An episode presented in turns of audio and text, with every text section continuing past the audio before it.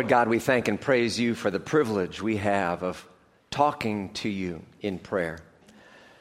During these 40 days of prayer, take us to a deeper place in our personal prayer life that we may grow in this close relationship you desire to have with us. In your name we pray. Amen. Grace to you and peace from the Father and from our Lord and Savior Jesus Christ. Amen. We are in our sermon series on the 40 days of prayer, and today's theme is a beginner's guide to prayer. I guess I should say right off that that title is not intended to be offensive to anyone who maybe has been praying for many, many years. But it is a reminder that we all can be growing in our prayer life. Sometimes I think it's good to review the basics of our Christian faith. And there certainly is always room to learn more and more. And I think we're in good company with even the likes of Jesus' disciples. In Luke 11, verse 1, it says, One day Jesus was praying in a certain place, and when he finished, one of his disciples said to him, Lord, teach us to pray. Teach us to pray. I hope that that is your prayer and mine today. Lord, teach us to pray. Jesus did teach them, spend a great deal of time teaching them about prayer, and I think he wants to teach us also. You know, sometimes we can become frustrated with our praying. And I think some of those frustrations are caused by our own misconceptions about what prayer even is. Let's talk about a few of those misconceptions. First of all, prayer is not a magic wand. You know, some people sort of view prayer as, as this magic wand that we pull out when we want something, you know, and if I just pull out my magic wand and say my prayer, then poof, the circumstances are going to change, or I'm going to become rich, or whatever it is. I just wave my magic wand. But God is not like that. God is not a genie in a magic bottle, so to speak, where we just rub on that magic bottle with our prayers and we expect God the genie to pop out and say, Your wish is my command, Master. That's not the way God operates. In fact, I would say that would not be a loving, very loving thing for Him to do. God loves us too much to simply give us everything we ask for because God wants what is best for us. So, prayer is not a magic wand. Secondly, prayer is not a fire extinguisher. What do I mean by that? You know, sometimes you'll see a fire extinguisher and it's in a wall in a public building with a glass case in front of it, and there's a little sign that says something like, break glass only in case of emergency, right? That fire extinguisher is for use only in the case of emergency. And that's the way some people view prayer. You know, when, when there's a crisis, when there's an emergency, then I pull out prayer and I go to God in my crisis. Now, don't get me wrong. In times of crisis, we certainly should go to God in prayer. Absolutely. The question is is that the only time we're to pray? Prayer is not meant to be a last resort effort. Rather, it ought to be our very first choice of the day every day. God wants to hear from us. So prayer is not a fire extinguisher. And the, and the third misconception prayer is not a tug of war, a tug of war with God. You know, some people have the idea that they have to beg and beg and beg and beg from God some more to, to get Him to give up something. Or maybe having to bribe God in order to pry something away from Him or or strike a bargain. God, if you do this, I'll do this. That's not the way God operates. That has the assumption that God is against us somehow, pulling against us rather than being for us. As if we have to wear him down with our efforts just to try to get something we want. But we need to understand that God wants to answer our prayers but He's always going to answer them in the way that He knows is best for us. So it's not a tug of war against someone who's opposed to us. So, what can we say about prayer? Today, I want to talk about four things. I'm calling them four foundational truths about prayer. Let, us take them one at a time. If you want to jot these down somewhere on your bulletin for some notes, feel free to do that. But the first foundational truth about prayer is this God loves for you to talk with Him about anything. He really does.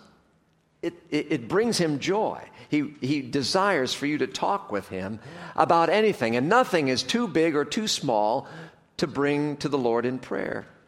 I mean, think about it. God loves you as his dear child, he is your dear heavenly father. You know, when you love somebody, you are interested in the things that they're interested in. If your spouse has an interest in a certain thing, you're interested in those things too because you love your spouse. If your children have an interest or a hobby that they're involved in, you're interested in that too because it's important to them and you love them. Well, the same is true of God, your heavenly Father. He's interested in the things you're interested in, and nothing is too small. He's interested in your hobbies, He's interested in your work, your family life. He's interested in the things that interest you because he cares about you. And so I, I, think we should heed the invitation to talk to him because he truly is eager to listen. Psalm 103, verse 13 says this The Lord is like a father to his children, tender and compassionate to those who reverence him. See, God, our loving Heavenly Father, wants to hear from his children. He really does. Nothing's too big, nothing's too small to talk about with God. In 1 John 5 14 and 15, one version of that says this We can be confident in approaching God, knowing that, first of all, He listens to us whenever we ask Him for anything according to His will. And since we know that He hears us when we make our requests, then we can be sure that He will answer us. Did you catch it? He listens to us, He hears us, and He will answer us. That Old Testament reading for today was from Jeremiah chapter 29. And people often miss the verse after verse 11. I want to read verse 11 and then verse 12, because verse 12 says something very important too. Jeremiah 29, 11 and 12 from the New Century Version reads this way I have good plans for you, not plans to hurt you. I will give you hope and a good future. That's verse 11. Now comes verse 12. Then you will call my name. You will come to me and pray to me, and I will listen to you. I will listen to you. That's a promise from God. It's an invitation to come and bring it all to Him. Because God is interested in everything you're interested in because He loves you. So talk to Him. Talk to Him about anything. A second foundational truth is this God listens to prayers that are sincere and simple. God listens to prayers that are sincere and simple. In other words, you don't have to use flowery words or fancy phrases in your prayers to God. You don't have to speak to Him in King James English in order for him to understand what you're saying. It just needs to be honest and genuine and authentic. It needs to come from your heart. It needs to be real. And it needs to just be simple. It can be as simple as you talking to your best friend God, I really need help today. I need help with this issue right now. And you know what? Simple is good. Longer is not necessarily stronger when it comes to prayer. Jesus had something to say about that in Matthew chapter 6. He says, And when you pray, do not be like the hypocrites, for they love to pray standing in the synagogues and on the street corners to be seen by men.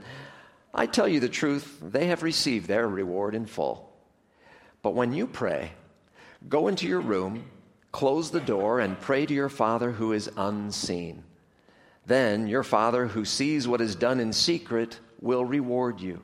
And when you pray, do not keep on babbling like pagans, for they think that they will be heard because of their many words. Do not be like them, for your Father knows what you need before you ask Him.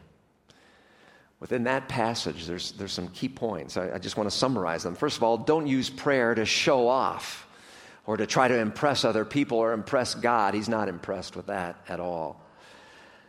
Secondly, be sincere in your prayers, let them be authentically from your heart. Third, keep it simple. Longer isn't stronger. And finally, stay humble, or you just might stumble. The bottom line on all of this is seen in this next passage from Hebrews chapter 10, verse 22, where it says, Let us come near to God with a sincere heart and a sure faith. A sincere heart and a sure faith. It's a sincere heart and a simple certainty of faith in God.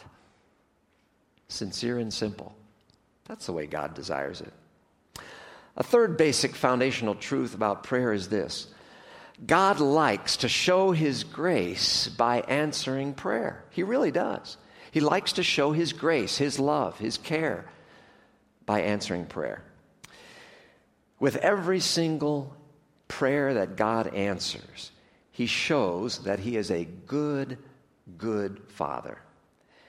Even when the answer is no or not yet, when we make a request, sometimes God says no or, or not yet. All of that too is out of grace and love. Let me ask you Does a loving parent of a child give that child everything the child asks for? Certainly not. A loving parent knows that some things would not be good for that child, even though he or she asks for it. And, and so, out of well well being for that child and a care and concern for that child's uh, safety and protection, sometimes parents have to say no or not yet. It'll be better for you later on. So it is with God. Somebody once said that there are four ways that God answers prayer uh, there's no, there's yes, there's wait, and then there's you gotta be kidding me. well, certainly there's yes, there's no, and there's wait. But as Garth Brooks sang in one of his songs, Thank God for unanswered prayers. Thank God he didn't always say yes, right? I know there's some things I've asked for that I am so glad he didn't give me. It wouldn't have been good. God is all wise, and sometimes the best answer is no or wait. In Jeremiah 33 3, it says, Call to me, and I will answer you. I will show you marvelous and wondrous things that you could never figure out on your own.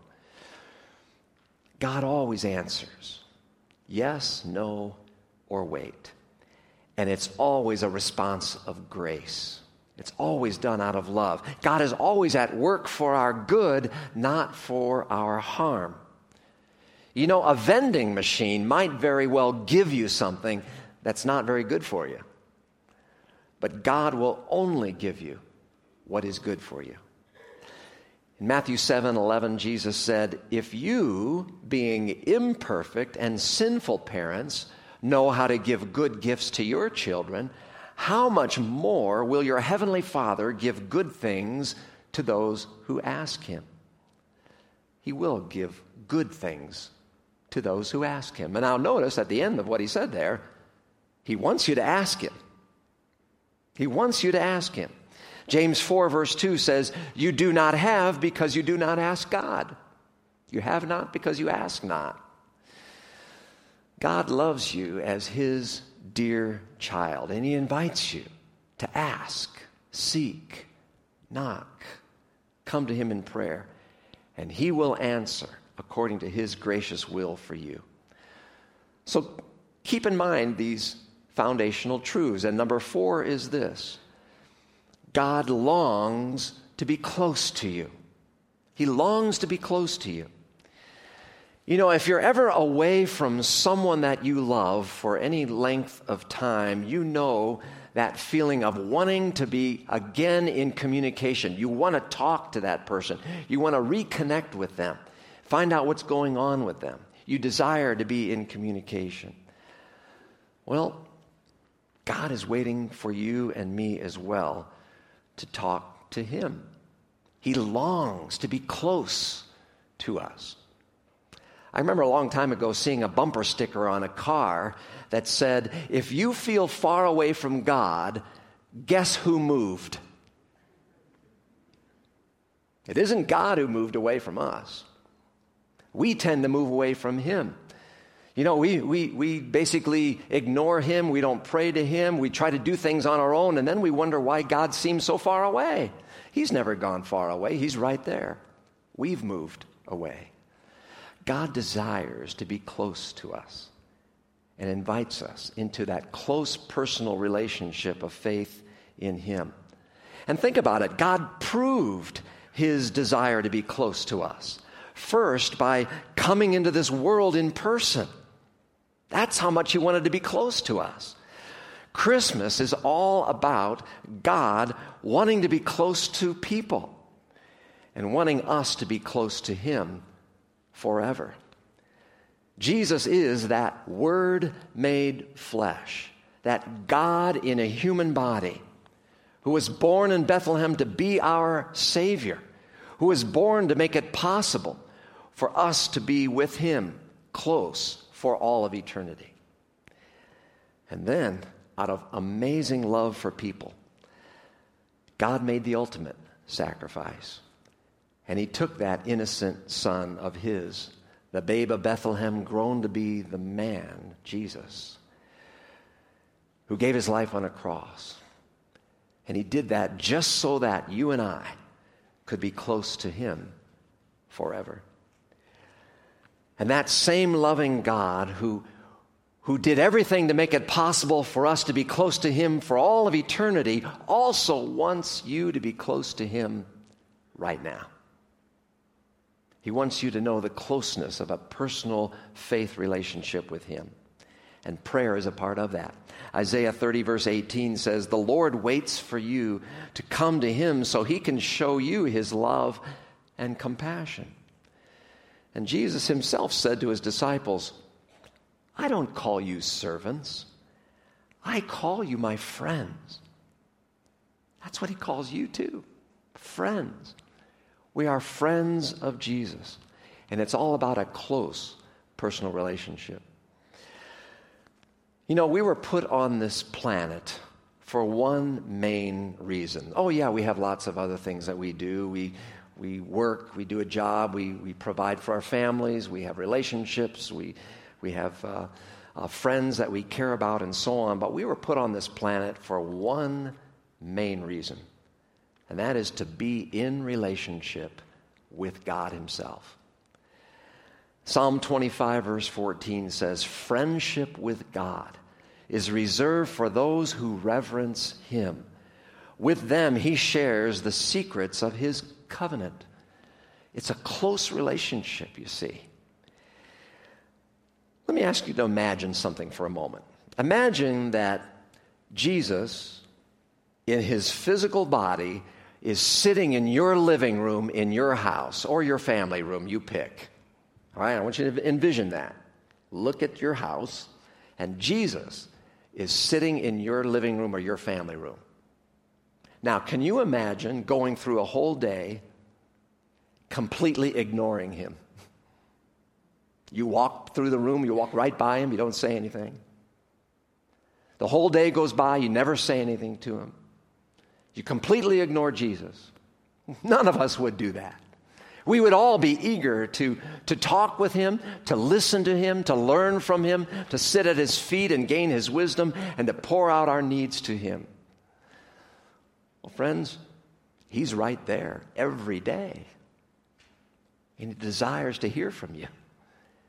And he desires to be close to you as a good friend. In James 4, verse 8, it says, Draw close to God, and God will draw close to you. In the rest of these 40 days of prayer, we're going to explore further how to draw close to God in prayer. Keep these four foundational truths in mind. God loves for you to talk with Him about anything, about anything. Nothing's too small. God listens to prayers that are sincere and simple. Thirdly, God likes to show His grace by answering prayer in the way that He knows is best for us. And then God longs to be close to you. I want to close with two questions. The first one is this In what area of your prayer life do you want to improve? Just answer that for yourself in the silence of your own heart and mind. In what area of your prayer life do you want to improve? And then, secondly, what is one thing that you will do differently this week to go deeper in prayer?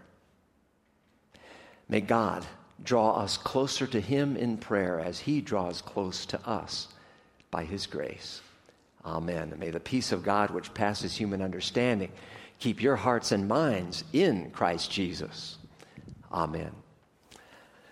At this time, we gather the offerings for the Lord's work. Would you also write your name and other information in that black registration booklet in the pew and pass that to your neighbor, please?